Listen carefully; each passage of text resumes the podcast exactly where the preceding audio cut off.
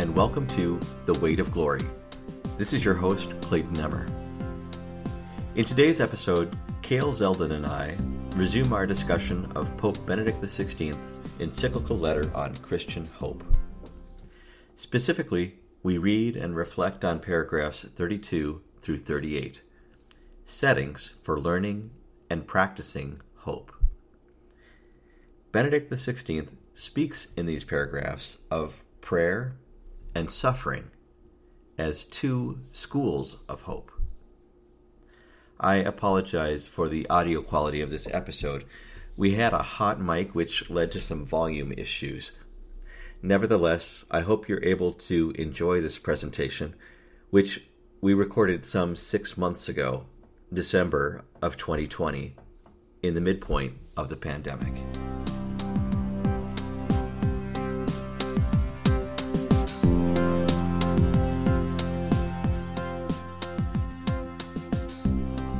Settings for learning and practicing hope. Number one, prayer as a school of hope. A first essential setting for learning hope is prayer. When no one listens to me anymore, God still listens to me. When I can no longer talk to anyone or call upon anyone, I can always talk to God. When there is no longer anyone to help me deal with a need or expectation that goes beyond the human capacity for hope, He can help me. When I have been plunged into complete solitude. If I pray, I am never totally alone. The late Cardinal Nguyen Van Thuan, a prisoner for 13 years, nine of them spent in solitary confinement, has left us a precious little book, Prayers of Hope. During 13 years in jail, in a situation of seemingly utter hopelessness, the fact that he could listen and speak to God became for him an increasing power of hope which enabled him, after his release, to become for people all over the world a witness to hope, to that great hope which does not wane even in the nights of solitude. St. Augustine, in a homily on the first letter of John, describes very beautifully the intimate relationship between prayer and hope. He defines prayer as an exercise of desire. Man was created for greatness, for God Himself. He was created to be filled by God but his heart is too small for the greatness to which he is destined. It must be stretched. Quote, By delaying his gift, God strengthens our desire. Through desire, he enlarges our soul, and by expanding it, he increases its capacity for receiving him. Augustine refers to St. Paul, who speaks of himself as straining forward to the things that are to come. He then uses a very beautiful image to describe this process of enlargement and preparation of the human heart. Quote, Suppose that God wishes to fill you with honey, a symbol of God's tenderness and goodness, but if you are full of vinegar, where will you put the honey? Unquote. The vessel, that is, your heart, must first be enlarged and then cleansed, freed from the vinegar and its taste. This requires hard work and is painful, but in this way alone do we become suited to that for which we are destined. Even if Augustine speaks directly only of our capacity for God, it is nevertheless clear that through this effort, by which we are freed from vinegar and the taste of vinegar, not only are we made free for God, but we also become open to others. It is only by becoming children of God that we can be with our common Father. To pray is not to step outside history and withdraw to our own private corner of happiness. When we pray properly, we undergo a process of inner purification, which opens us up to God and thus to our fellow human beings as well.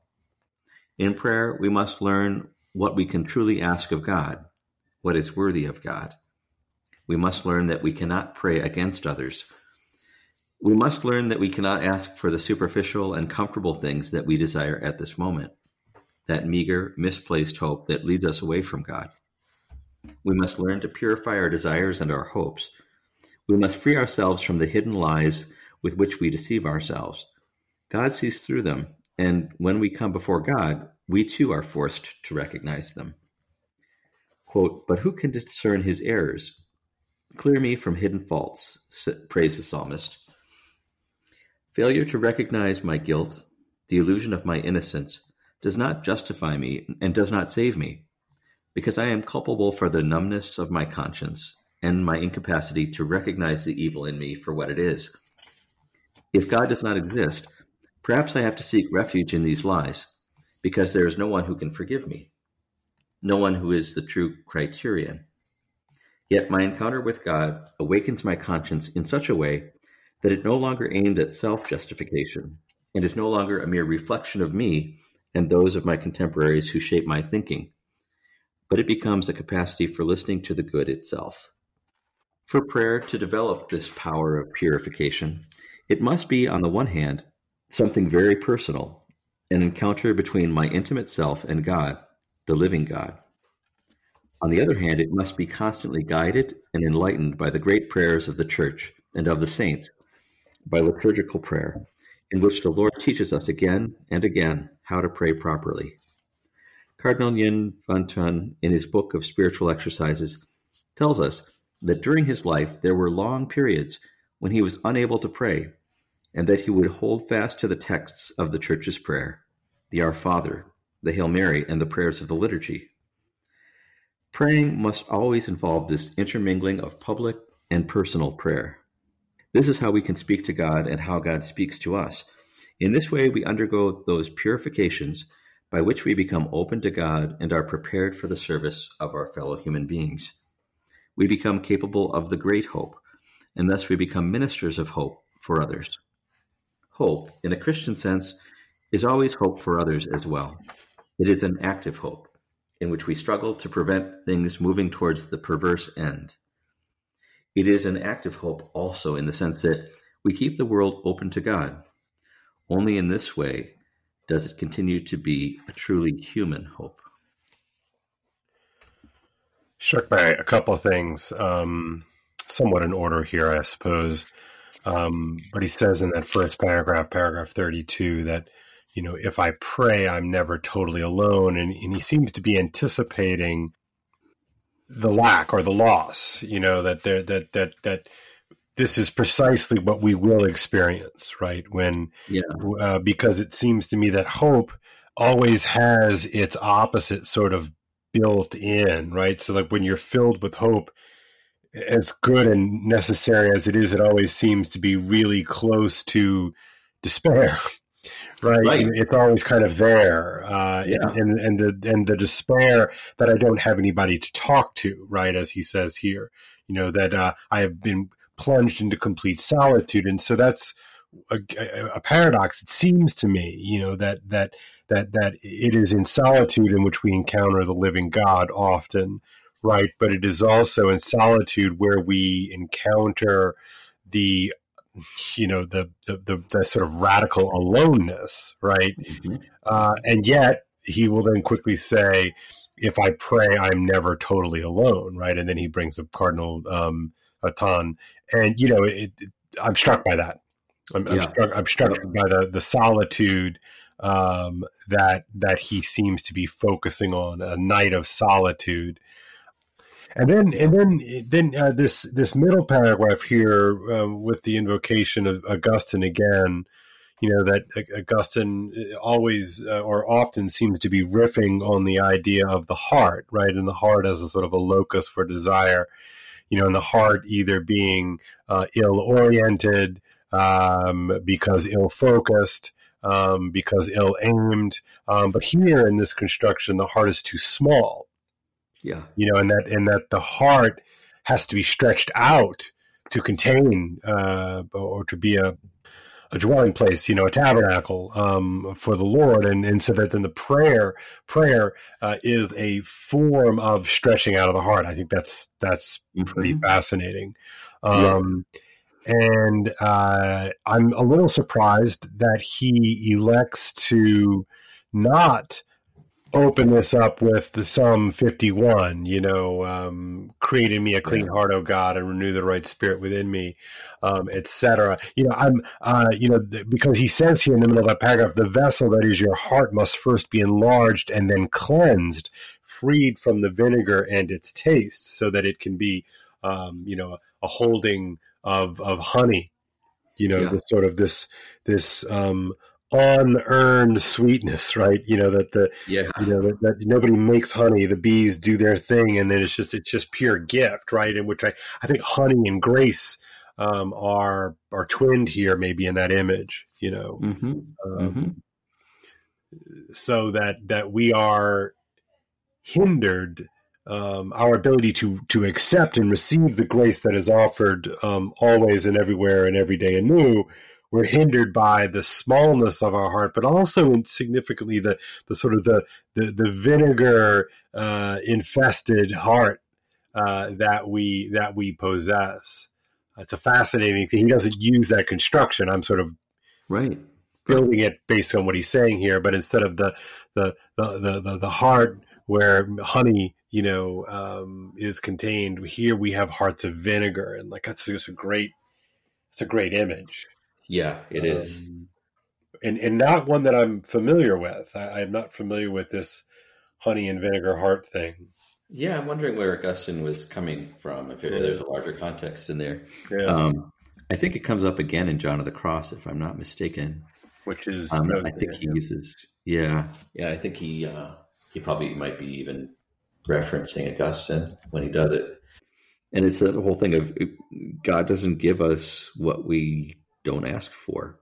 Some, I mean, in the sense of when it comes to deepening in prayer, is if we don't want it, He's not going to give it. Or right. if our taste is for something less, then He's not going to like, you know, not going to make us well, suddenly desire what we yeah, right, right. And, and it would seem that that vinegar is one of those substances that tends to in fact, I don't know if that's the right word. You know, I'm just taking this from a from a sort of a taste standpoint, right? That you know, uh, vinegar would dominate the honey. It would it would render the honey not honey, or or or right. significantly compromise uh, you know the sort of the lack of honey. Uh, or, or, sorry, compromise the character of the honey, right? Uh, right. And and so uh, is vinegar is that a kind of a stand-in for something I don't know rotten. I don't know. I don't know. It's fascinating. Right. I mean, because it doesn't it show up in, in fermentation oftentimes. Vinegar. Oh, for sure. Yeah, yeah, yeah, yeah. Yeah, and I don't know if honey acts as a preservative or not. I don't really know. We don't, we don't use it that way anymore. No, we don't. No, we do not. Um, huh, you know, that's just interesting. I, I what is it from? It's a commentary from on First John. It looks like.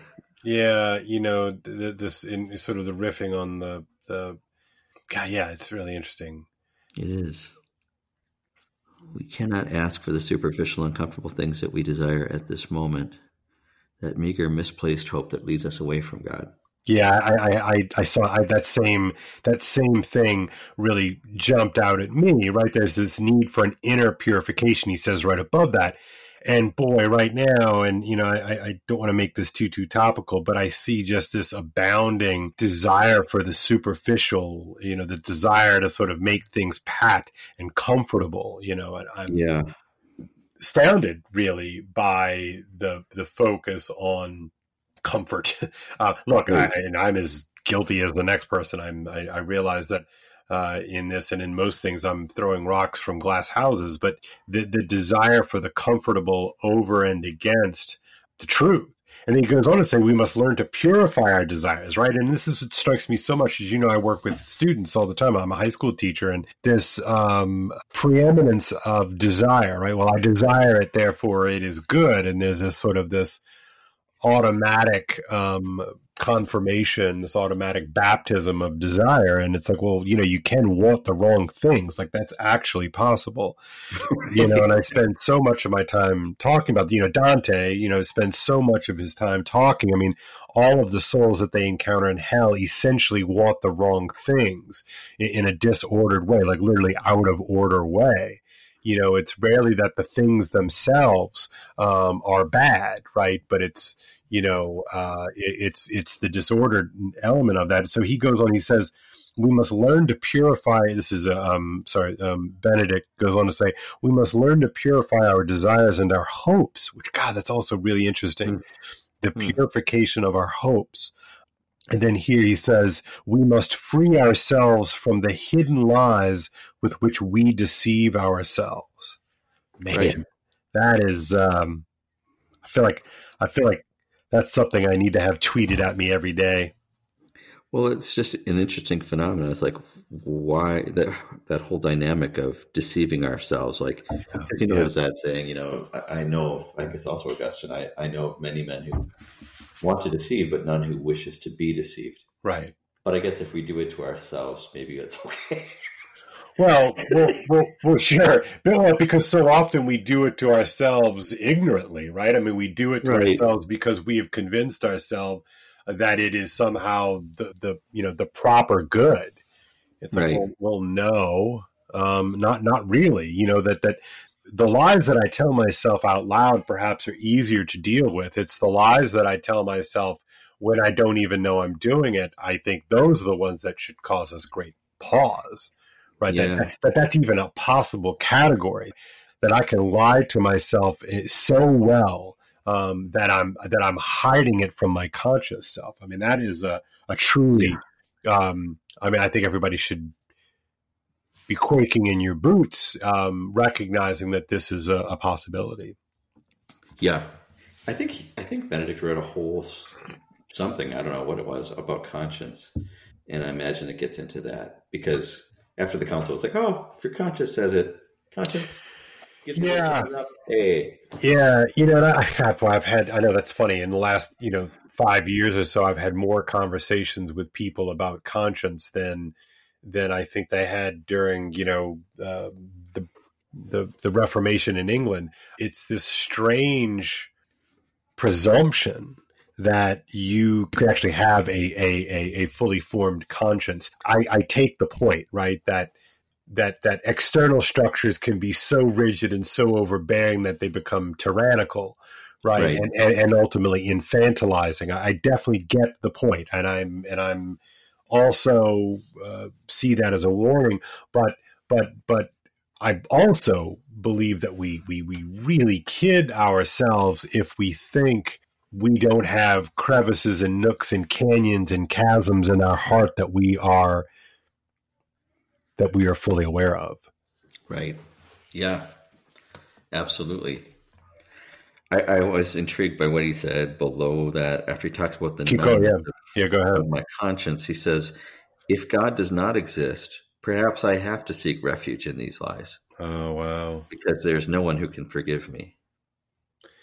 Yeah, God, that's this is so interesting because I've been texting a friend the other day, just yesterday, I think it was, and we were astounded at you know, we, who knows what the heck's going on anywhere, right? And and, and you know, and, and, and, we were just talking about people's. Uh, it almost seems like people are asking to be lied to, you know. And the song that yeah. that, bad, that bad song from the '80s keep pop, kept popping in my head. You know, tell me lies, tell me lies, tell me sweet little lies. And I, I think yeah. I even I've even said that in this podcast. You know, I just it, it just keeps coming back to me. It's like we want like we want oddly enough someone to lie to me like we right. I want somebody to lie to me. I, I am going to seek refuge in these sweet little lies.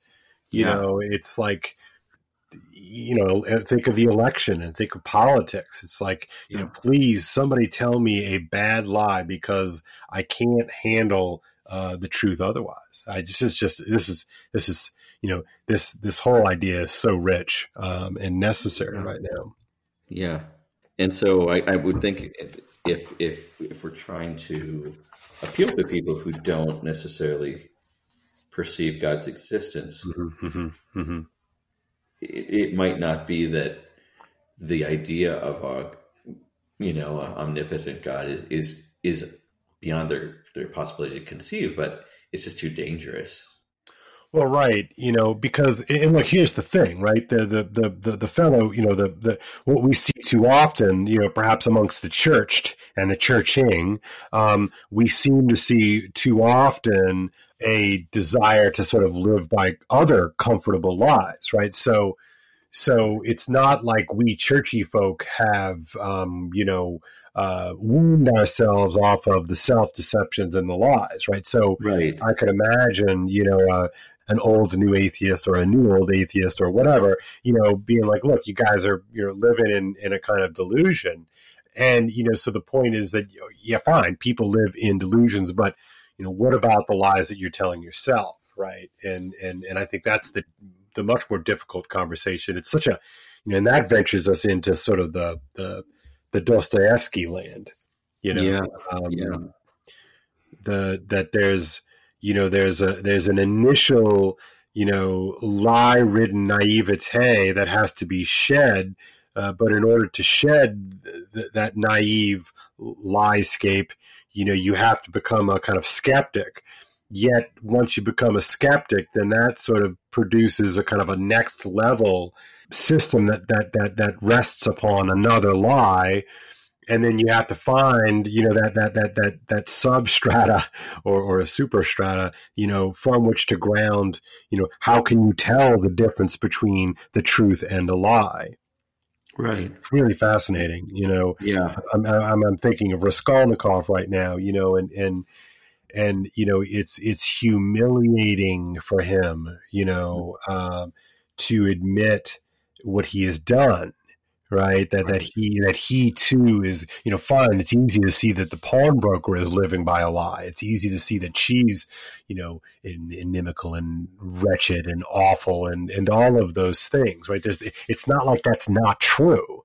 He's, Right. he's correct about the pawnbroker in terms of his judgment of her character, you know. But but what he seems incapable of, uh, I mean, naturally at the beginning, is seeing his own lie-ridden uh, person, um, and and that only comes about through this this utterly humiliating business in which he gets caught by the by the captain. Mm, you know and and and he and and he has to he has to turn himself in. Like can you imagine anything more uh, upsetting right? I mean like it's Right. terrible you know? Yeah, it's it's fascinating stuff. I, I, I think of passages from John Paul II's "Splendor of Truth" because he gets into Mm, this in the mm. last chapter. He's like, uh, you know, it, it's acceptable to acknowledge your weakness and your inability to close the gap between what is required of us and, and, and our own behavior. What's unacceptable is the kind of the recalibration of the truth so that I don't have to face my shortcomings. right right right right right right that's exactly right that no, yeah that I, I see exactly what you're doing here with with Raskolnikov, right it's that you know so like the original critique is not wrong Right. No, it's but, not. but but but if the critique is to be worth it, it has to also then be able. You have to swivel the critique onto you, right. And that seems to be the the, the sort of the these lies that Benedict is talking about here. You know these these lies that need to be exposed, these hidden lies that need to be exposed within me. I am culpable for the numbness of my conscience and my incapacity to recognize the evil in me for what it is. Again, I need Mhm. somebody to tweet that out at me every day too. You know, it's like, you know, get get that onto the conscience. You know, the the the, the relevance realization. get it in front of me. It needs to be on my on my on my screen, or uh, you know, or I'm I'm going to be damned. And I, in the, that paragraph 34, I think it's really interesting what he says about the prayers of the church, too. Yeah, I do too. Yeah. Because we, I think we ha- all have our inner narratives, and it's like, hmm I don't know how we overcome them unless we look at something, you know, that the church gives us. It's like, oh, wow, Yeah. that's not the way the church talks about it. Go ahead. Mo- We say more about that. I mean, if you read the Psalms, I mean, there, there's all this confidence in the mercy of God, obviously, Yeah, of His power to save. That's not that's not necessarily where we go by default in our minds. Where do we go? Well, I think sometimes we, we go, I can't be forgiven. This Yeah, is uniquely, exactly. you know, r- shameful or whatever. Yeah, I'm uniquely wretched. I am uniquely terrible. Yeah, of course. Yeah. right or or or even you know i feel put upon because other people have a false standard Yeah. yeah I don't know. I feel like I vacillate between, you know, um, radical personal recrimination and and and radical sort of no judgment. You know, you know. Oh, Kale, you know, don't be so hard on yourself, Kale. Right? I mean, it's just weird. I, mean, I feel like I'm. Uh, truth be told, I feel like I'm nine or ten different people at times. But no, I mean, you know, I mean, I, I, I keep I go back and forth to being like really hard on myself and then like really soft on myself and it's like I probably need to find an inner, you know, a balance maybe between those two things. But those are my poles. I don't know what that comes well, from. Yeah, but I think if you took the Old Testament and like enacted it in time lapse, you'd be like, "Wow, that's really messed up," because that's kind of what it is. It's kind yeah. of isolation. That's, no, that's right. No, that's right. That that's exactly right. the forgetfulness. I mean, that that that after where is it? It's one of the somewhere in the Torah still, right? Where they just rediscovered the book or the law. They're like, oh my goodness. Yeah, yeah, no, exactly. Uh, just like misplaced it, and they're like, yeah, yeah, no, it's funny. I was reading that a couple of months ago. I was reading that exact passage. And I'm like, guys, how do you forget this? Like, you, you know, I, I, ordered your whole life together and you forgot. it, it might even be in the Pentateuch now that I'm thinking about it. It's, it's, fairly early on. You're like, guys, how did you forget this? You know, I, I want to say, um, yeah, if it's not in Deuteronomy, it's maybe Numbers. But I, just remember, I just remember they they they they totally forgotten about it.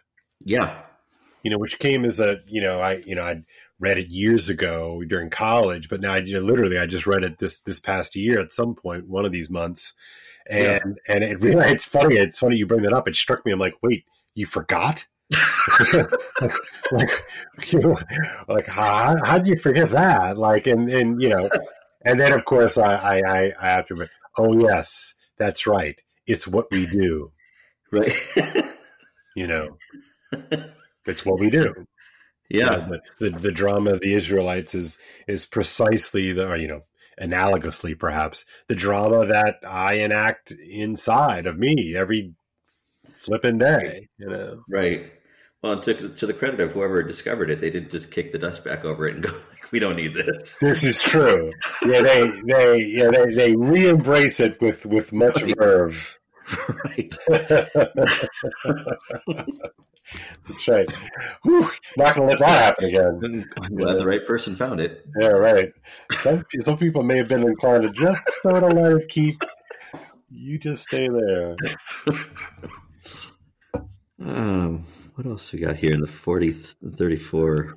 Well, I, I, love I love this idea, you know, because you know that, that, that, there are times in my life, I suppose, that I've felt um, confident in in personal prayer, right? You know, confident in um, my ability to talk to God, like I'm talking, mm-hmm. you know, to to whomever, right? And then there are certainly times where it's like, I just need to say Hail Mary, like, yeah, that's all I got, you know. And, and I and I think there's a real, I think there's a real, um, there's a real wisdom in that too, of course, you know that that that you you really do kind of need both. I mean, you can see the problems of mere rote, right?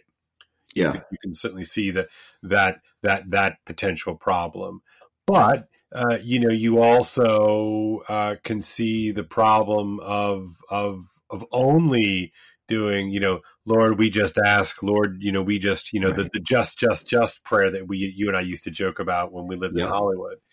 Yep. You know, it's like uh, it's this weird sort of need to sort of prayer as performative, right? Right. But but but significantly was not was not liturgical right you know it's like you know it, it's and it's like you know sometimes you don't have it in you like you need to just say god i i need to say a hail mary right now yeah what would be really interesting is i remember from studying liturgy like the the formation of the liturgical prayers like in some of those early documents. I don't know if it was Didache or something else, but mm-hmm. when they're describing the way people pray, they're like, and then the the the priest says this or something to this effect, and eventually that stuff just kind of was like, well, yeah, we're not gonna we're not gonna lean on the inspiration or the spontan, spontaneous, you know, brilliance of of the presbyter. We're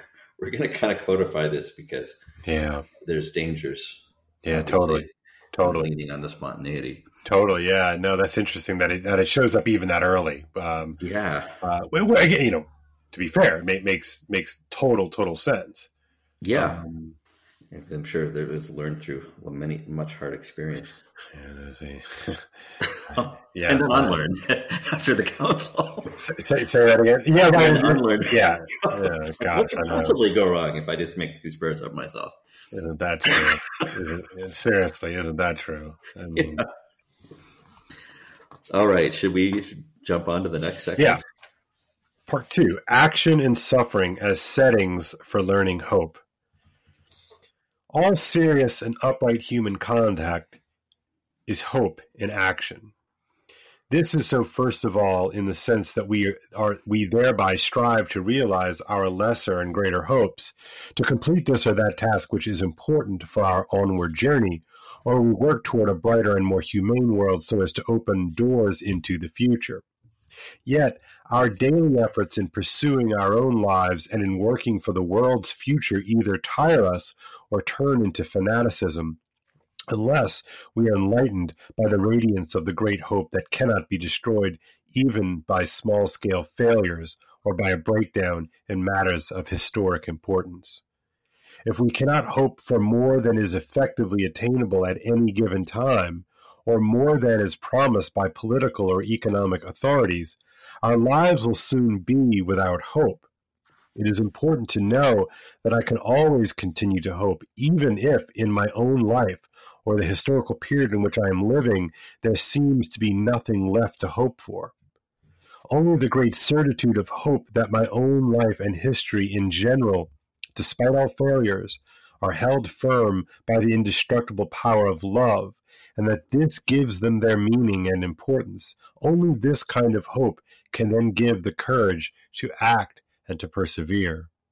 Certainly, we cannot build the kingdom of God by our own efforts what we build will always be the kingdom of man with all the limitations proper to our human nature. The kingdom of God is a gift, and precisely because of this, it is great and beautiful and constitutes the response to our hope. And we cannot, to use the classical expression, merit heaven through our works. Heaven is always more than we could merit, just as being loved is never something merited, but always a gift. However, even when we are fully aware that heaven far exceeds what we can merit, it will always be true that our behavior is not indifferent before God and therefore is not indifferent for the unfolding of history. We can open ourselves and the world and allow God to enter. We can open ourselves to truth, to love, to what is good. This is what the saints did, those who, as God's fellow workers, contributed to the world's salvation. We can free our life and the world from the poisons and contaminations that could destroy the present and the future. We can uncover the sources of creation and keep them unsullied. And in this way, we can make a right use of creation, which comes to us as a gift, according to its intrinsic requirements and ultimate purpose. This makes sense even if outwardly we achieve nothing or seem powerless in the face of overwhelmingly hostile forces. So, on the one hand, our actions engender hope for us and for others. But at the same time, it is the great hope based upon God's promises that gives us courage and directs our action in good times and bad. Where you at? I don't know. I'm just looking at again at that section even when we are fully aware that heaven far exceeds what we can merit, it will always be true that our behavior is not indifferent before God, and yeah. therefore is not indifferent for the unfolding of history. Yeah. It's an interesting kind of balance, or I don't know if it's even a balance, but dynamic at least. Yeah. I, I also find it fascinating, you know, that, that he he rightly, you know, reminds us of the, the you know the famous Augustinian distinction between the kingdom of God and the kingdom of man, or in Augustine, I think the city of God and the city of man, but you know, the same basic idea here. You know, I, that's it, uh, it's fascinating, right? That that he comes back to this, you know. Uh, correctly right i mean this is the and and and, and the relative uh short-sightedness uh, or clear-sightedness you know that we cannot overly distract ourselves with with our own creations here. You know that that that that actually we need to have some humility about it. I think. Yeah, yeah. What we can actually pull off, you know. Right. Um. And and and you know. Anyway, yeah. No. So I think that that is that that, that is important you know, and, and, and struck, of course, that he did. We can, you know, says certainly we cannot build the kingdom of God by our own efforts. I feel like he probably was uh, referencing some liturgical music. Oh yeah, build a city. Yeah, totally. Yeah, yeah. No, but but I mean, but but all joking aside, I mean, I think that's exactly right. I mean, in so much of of of what what what passes for this kind of conversation in the church right now is, you know, that um, you know you know, it's the here, it's the now. I mean, look, I mean, I think this is the whole, you know, the great reset and, and all of these kinds of things that we're seeing bandied, band, bandied about with all of our betters, you know. Um, yeah. But, but I'm struck here too. You know, he says if we cannot hope for more um, than is effectively attainable at any given time or more than is promised by political or economic authorities, our lives will soon be without hope. In other words, he's saying that the pursuit of the business of the city of God, of the kingdom, sorry, the city of man and the kingdom of man will necessarily lead to a loss of actual hope. Right. I mean, he just sort of slips that in there, right? But I mean, I, I think that's that's such an important point, you know, that we can distract ourselves you know, with you know the uh, sort of metaphysical version of of urban planning, um, and still really really miss the point. Um, and in fact, in that in that can distract us away from hope. It's really interesting. Yeah, really yeah, interesting. yeah. You know, he says he said it is important to know that I can always continue to hope, even if my own life or the historical period in which I'm living, there seems to be nothing left to hope for. Yeah, you know, which we also pretend is is somehow not in play, right? Like, oh, that's like that that bad stuff, you know, like living in a prison, you know, for 13 years, like Cardinal or or you know, uh, or or being a slave, uh, you know, for for many years. You'd be like, like that's that's old stuff. Right. like, That's well, the way we used to be. Right. And now we're, you know, we're, we've built back better. Right. And we're fine now. Right? I mean, it's, you know, and it's really, it's really frustrating. Yeah. Um, you know that we seem to again what is it, what is the theme of this podcast so far? It's like we keep, we keep forgetting. Like really like we keep forgetting something deeply important. Yeah it is kind of comic almost. Oh yeah no i mean it's it, yeah i mean that's like the frame of mind you have to get up like for instance with the old testament you, the, the only your only recourse is ultimately to sort of laugh because you don't want to cry because like guys you keep doing the same damn thing right. You know you keep forgetting you know you keep you keep doing the same thing over and over again. So but obviously we're that dense. Right. You know uh, you know if you know you would think we would have gotten it by now. Right. Maybe maybe ecclesiastes was written by a scribe. He's like yep. Uh, just, yeah no it's, it's funny. Yeah no that's that's really funny. That's right. Hmm. well let's let's continue. Yeah go ahead uh, like action, suffering is a part of our human existence. Suffering stems partly from our finitude and partly from the mass of sin which has accumulated over the course of history yeah. and continues to grow unabated today. Certainly, we must do whatever we can to reduce suffering, to avoid as far as possible the suffering of the innocent, to soothe pain, to give assistance in overcoming mental suffering. These are obligations both in justice and in love, and they are included among the fundamental requirements of the Christian life and every truly human life. Great progress has been made in the battle against physical pain. Yet the sufferings of the innocent and mental suffering have, if anything, increased in recent decades. Indeed, we must do all we can to overcome suffering, but to banish it from the world altogether is not in our power. This is simply because we are unable to shake off our finitude, and because none of us is capable of eliminating the power of evil, of sin, which, as we plainly see, is a constant source of suffering. Only God is able to do this. Only God, only a God who personally enters history by making himself man and suffering within history. We know that this God exists, and hence that this power to take away the sin of the world is present in the world. Through faith in the existence of this power, Hope for the world's healing has emerged in history. Mm. It is, however, hope, not yet fulfillment. Hope that gives us the courage to place ourselves on the side of good, even in seemingly hopeless situations, aware that, as far as the external course of history is concerned, the power of sin will continue to be a terrible presence. I love that.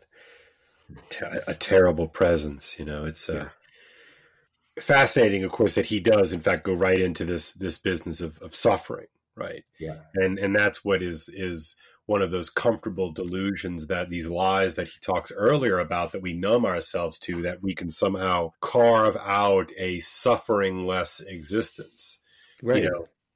And, and he's very careful. He's not to say like it's not you know you know suffering should be alleviated as much as possible right that's not a, that's that's he's not saying that it's not a sort of an argument to just sort of lay it down but but rather um you know that that we can't pretend, right, that these lies, you know, that, that suffering is real. And as he says here, in certain respects, uh, mental uh, mental suffering in particular has probably gotten uh, to be a, a greater reality. Yeah. Um, you know, he says great progress has made been, has been made in the battle against the physical pain. I might say material pain. Yet the sufferings of the innocent and mental suffering have, if anything, uh, increased in recent decades and I just I just get the sense that that people pretend otherwise. Right. yes, and, and he talks about the two sources of suffering. Some of it is sin, and some of it is our finitude. Yeah, and I don't well, know how many people actually believe in their finitude, or in our finitude as a corporate body. Like, yeah, you know, yeah, we're pretty optimistic about like if we get our carbon footprint right. Yeah. Yeah, no, no. I mean, you, you, can see it being dangled in front of people uh, as we speak. You know, and of course, this is the great promise of you know Mustafa Mond in the Brave, in Brave New World. Mm-hmm. You know that that that we we have effectively eliminated suffering, and and I think what John the Savage's point is like, no, what you've effectively done is you've eliminated humanity. Right. You know, uh, only God is able, you know, to sort of do this, right? you know, but he says what he says, this is simply but we are unable to shake off our finitude, and because none of us is capable of eliminating the power of evil, of sin, which, as we plainly see, is a constant source of suffering. I mean, it's just there it is, you know. Yeah. And I love that this idea of you know hope breaking in, emerging into history, you know. But it, but but again, then look at the caution: hope, not yet fulfillment. Yeah you know, and I think that that too has become such a refrain of you know all the varieties of millenarian movements, you know, since since AD fifty, that there's always this this sort of promise that you know the kingdom of heaven has been fulfilled, and it's like, no, not not the way you mean it, no. you know, and, and that seems to be such a gnostic tendency that we call it a million different names, don't we? Right? And, and right. no one would have the audacity to call it Gnosticism in 2020. Right. But make no mistake, that's precisely what it is. Yeah.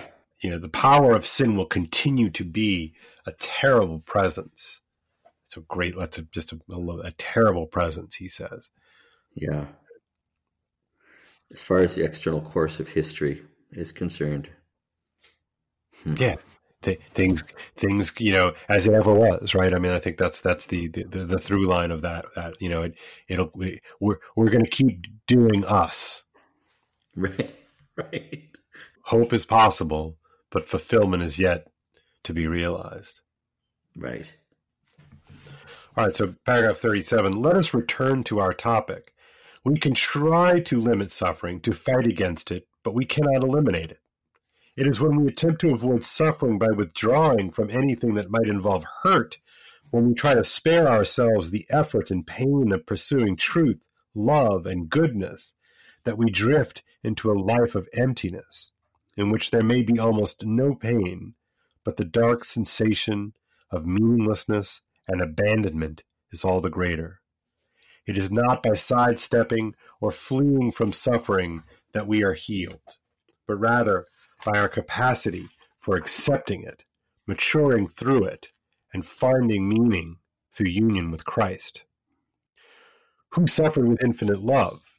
In this context, I would like to quote a passage from a letter written by the Vietnamese martyr Paul Le Bao Tinh in 1857, which illustrates this transformation of suffering through the power of hope springing from faith. Quote, I, Paul, in chains for the name of Christ, wish to relate to you the trials besetting me daily in order that you may be inflamed with love for God and join with me in his praises, for his mercy is forever.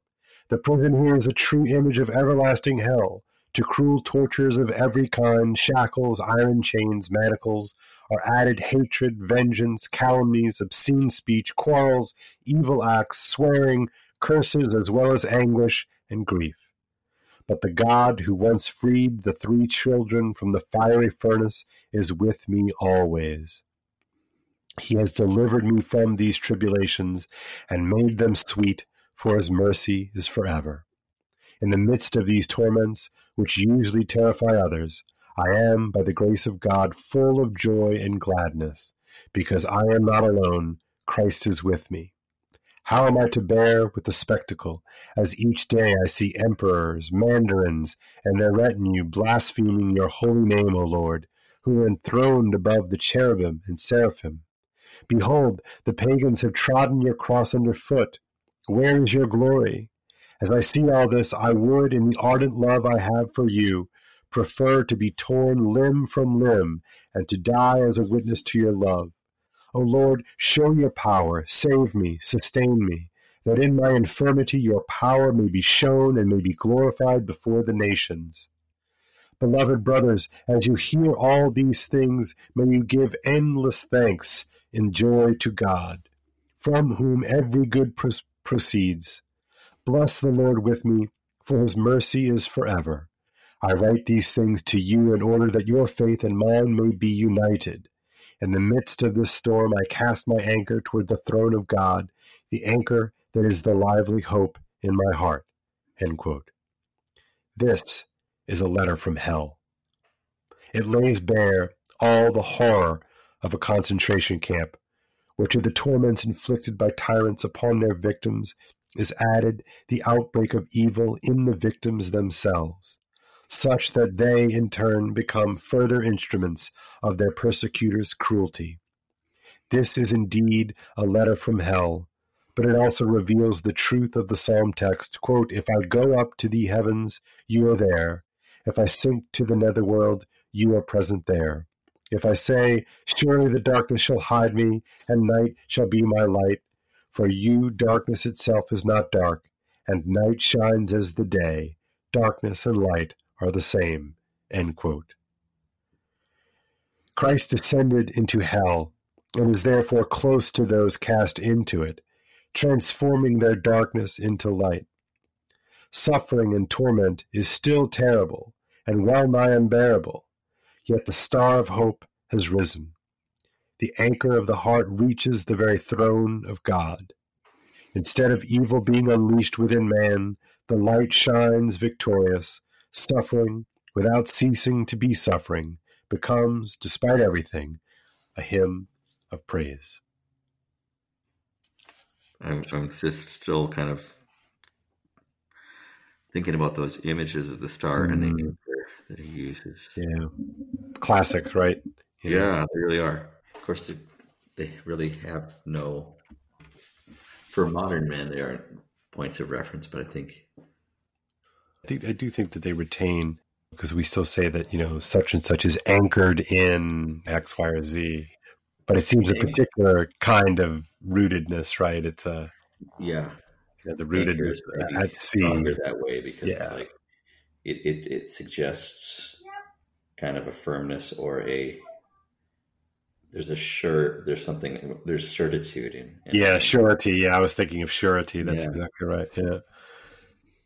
But I love I love you know this this this wrenching testimony you know from yeah. from the prison yeah. and uh, and and and the horror right? And and and I, he, he just says you know Benedict now after the quotation you know this is a letter from hell. I mean that's just it's great and and the fact that those in hell are not only experiencing the suffering of hell but then they become agents yeah. of their own further torture. It's a sick yeah. and twisted um, X factor. You know, it, it kind of um,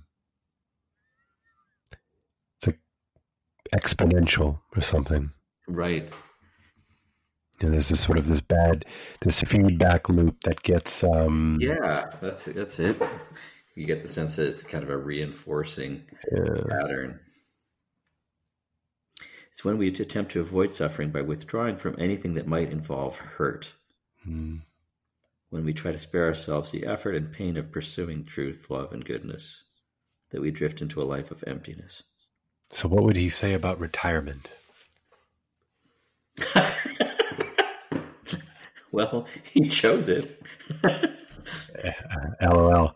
Um, yeah, I, I, I, yeah, I walked right into that one, didn't I? Um, I'll, I'll be here all week.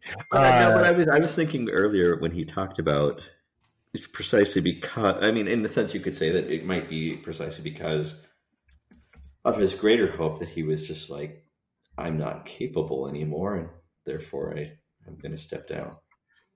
Yeah, yeah, I, I didn't mean to, to, to throw shade about that. I, I just the, the idea that you know, I remember one of my professors in college. You know, she was like, what, what do you mean retirement? Like, this is what I am. This is what I do.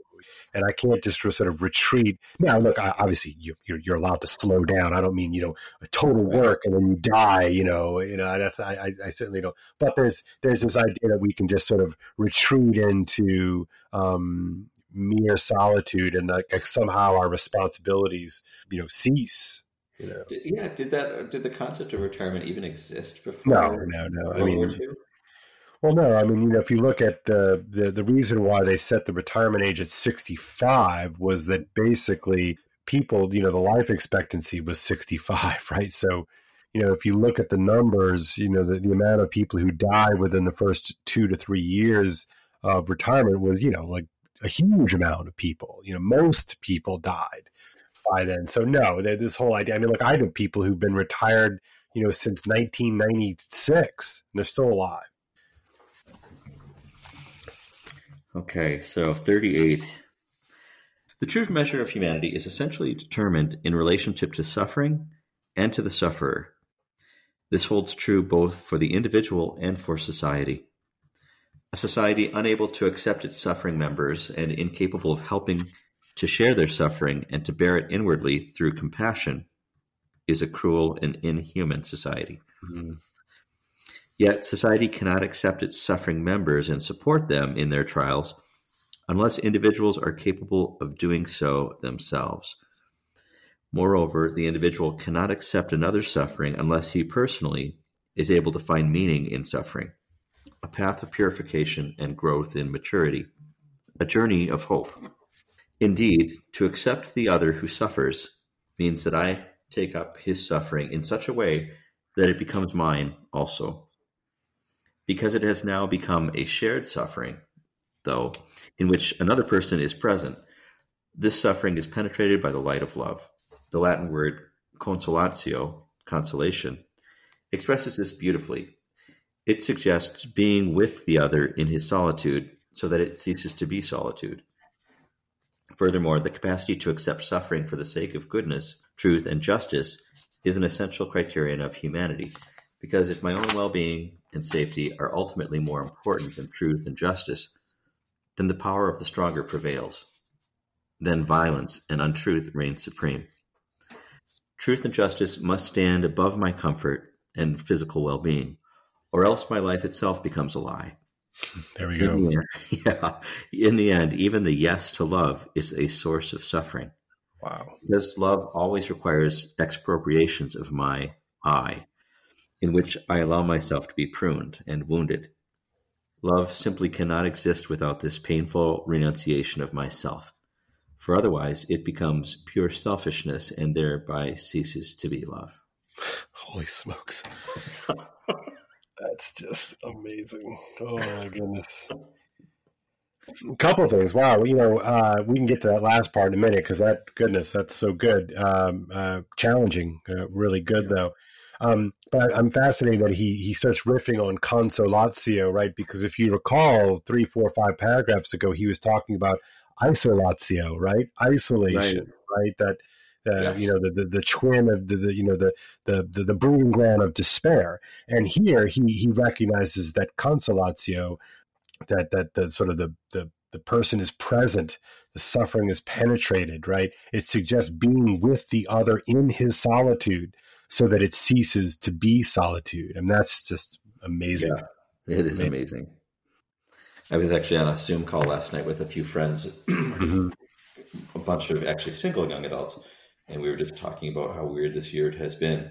But did you did you say single? Is that what you said? Yeah, a bunch of single yeah, Catholics. Yes. Yeah, yeah, yeah. And, and and just the observation for a couple of them was that people seem to be less available right now. We're trying to figure out why that is. The people that we used to reach out to are just not. And I think, you know, families are obviously under a lot of pressure themselves. They got new challenges with both. Maybe both of them are working at home and they got yeah. And then they're on Zoom, the kids are on Zoom too, or Google Hangouts or whatever. Yeah. But even the other single people are not reaching out in the same way. And I think part of it is this the sense that because of what's going on right now is kind of global that yeah. probably if I reach out and have that conversation, I'm going to discover that person is like at the end of their rope too, and uh, maybe I just can't bear. It. Can't quite bear it. That's that. so interesting. Maybe I shouldn't check in because I can't really deal with it. Yeah, I know that makes a lot of sense. You know, I I I think about you know obviously you know I'm. Uh, for our listeners, I'm married and I have three children, and you know it, it's not like I have any practical solitude or isolation. That's for sure. Um, but I was no, but I but I was thinking, you know, but I have I have all the consolation. Speaking of consolation, you know, like I I have human contact. You know, I I, sure. I have my wife and I have my children, and we can, you know, we don't have to social distance inside. I mean, we can right hang out at dinner, even though nobody's left the house for days on end here, right? I mean, it's, it's winter time, right? And but it's uh, you know I, I can hug my children. Uh, you know I, I have these things, and I think about single people. They they like you know every normal human contact that I get to experience, like you don't have at all because you, everybody's sort of constantly on edge. Um, right. And then, and then, and then you, which then you lose, I think, your capacity, or, or you, you're always in danger of losing your capacity to give. You know, I'm, I'm reminded of you know, I remember as a kid, uh, you know, I was training to be a lifeguard, and and and one of the things they always insisted on is like, look, you know, if you're if you're dealing with somebody who's thrashing or flailing in the pool or the or the or the lake or where wherever you are, you know, you really you, know, you need to go up to them, but you you kind of need to keep your distance because you need to make sure that they're not going to freak out and take you both down. Exactly you yep. know and i wonder i wonder if that's part of of what sorry i just popped the, the mic i wonder if that's not part of what y'all are seeing clayton right you know yep. that that that you know you know that you're tired you know that you're stretched you know that you're and then you you you hate to either force that upon somebody else or that somebody else is going to take you down right so it's like i hope they're i hope they're only in a mild crisis maybe i'll call them tonight because maybe the crisis yeah. is mild this evening i can handle yeah. it yeah yeah but it's an interesting challenge. I mean, but there's also, of course, that dynamic of uh, if you don't reach out, then you're just sort of stuck in your miserable I, which isn't getting pruned and wounded. Yeah, yeah, yeah, yeah. It's a, it's, it's suffocation as opposed to sort of pruning. You mm-hmm. know, um, it's interesting that image of pruning. I, I this morning I was listening to somebody and they were talking about Taleb's concept of of fragility and anti fragility mm-hmm. and and the idea, you know, that that you know you need, you know, the, the body, in, in, for instance, needs certain stress in order for it to um, build out its its strength. Yeah, you know, and, and I'm interested in, in these terms. Like, if you're not, if if this isolation is keeping you from this pruning process, then you you know you sort of become fragile, which right. I think is what you're what you're talking about here with with this group. Yeah, did Jordan Peterson uh, interviewing Wim Hof? I, I, saw that he interviewed. I haven't. I haven't seen it yet. I haven't seen yeah, it yet because it, it, suggests that, like physically, we need that stress in order for our body to like build up an immune response. And the problem that like we don't Wow. expose ourselves to cold water. Yeah. And as a result, our immune systems are compromised because they need that stress challenge. Which you know you can see that stress as a kind of stimulant right as a kind Right. of um, you know hey you know we're up we're up and we're going here you know yeah no I, I I mean it really it makes a certain amount of intuitive intuitive counterintuitive sense right um, yeah no I think there's something to that I'll have to I'll have to check that out Yeah. um, but I, I, I just want to I want to get to this last part of this paragraph Yes. because I think it's so powerful. Um, you know, truth and justice must stand above my comfort and physical well being, or else my life itself becomes a lie. And I just love that reconnecting to this stuff that he says earlier that we already talked about about the mm-hmm. these little lies that we tell ourselves, these comforting lies, you know, that, and then our lives then become a lie. You know, in the end, even the yes to love is a source of suffering. And again, I, I you know, getting off, riffing off of your your Zoom call from yesterday, you know that it, it's it's easier, I think, in some regards, for a married person to uh, embrace the, the the sort of the suffering of the yes to love because they're literally right there. Right. Right, you no know, but-. Yeah, like, I can't avoid Jack. He's you know my son, and he needs to you know whatever get up, get dressed, get some food, you know whatever, whatever you know homework, you know etc.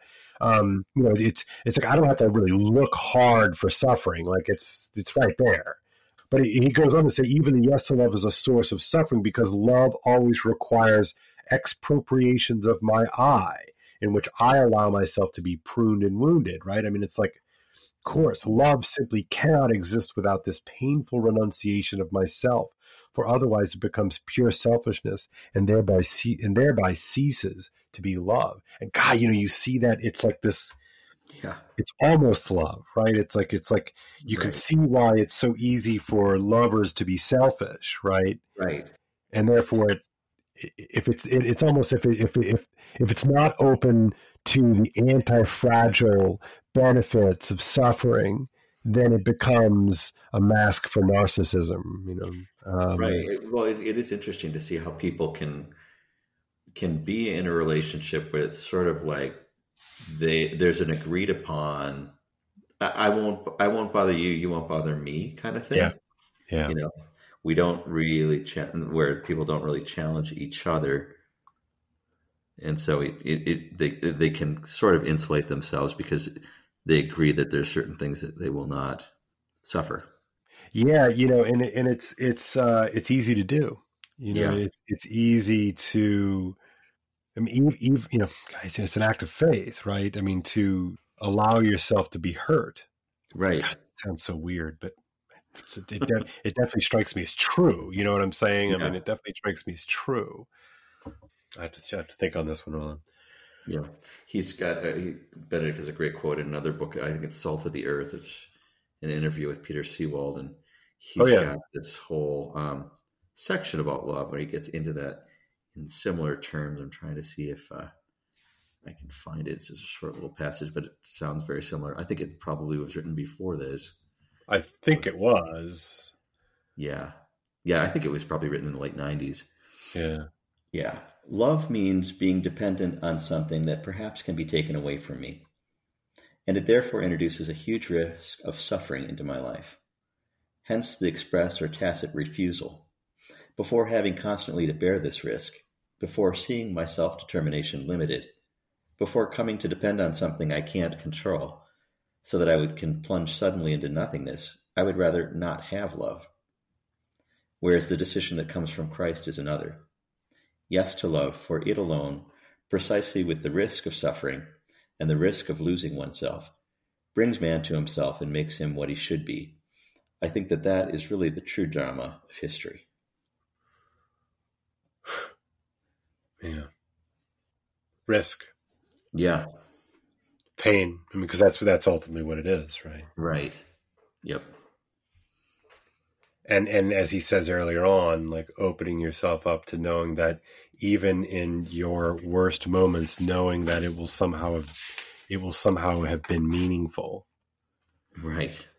remember he says that you know it's like you know even if our lives seem to be without hope um you know we we we have that sense that it will have it will have meant something Yes, yeah, exactly.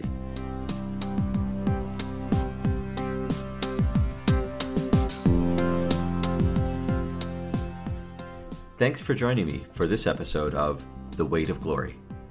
The music in the introduction and close of this podcast is provided by Dennis Crommett.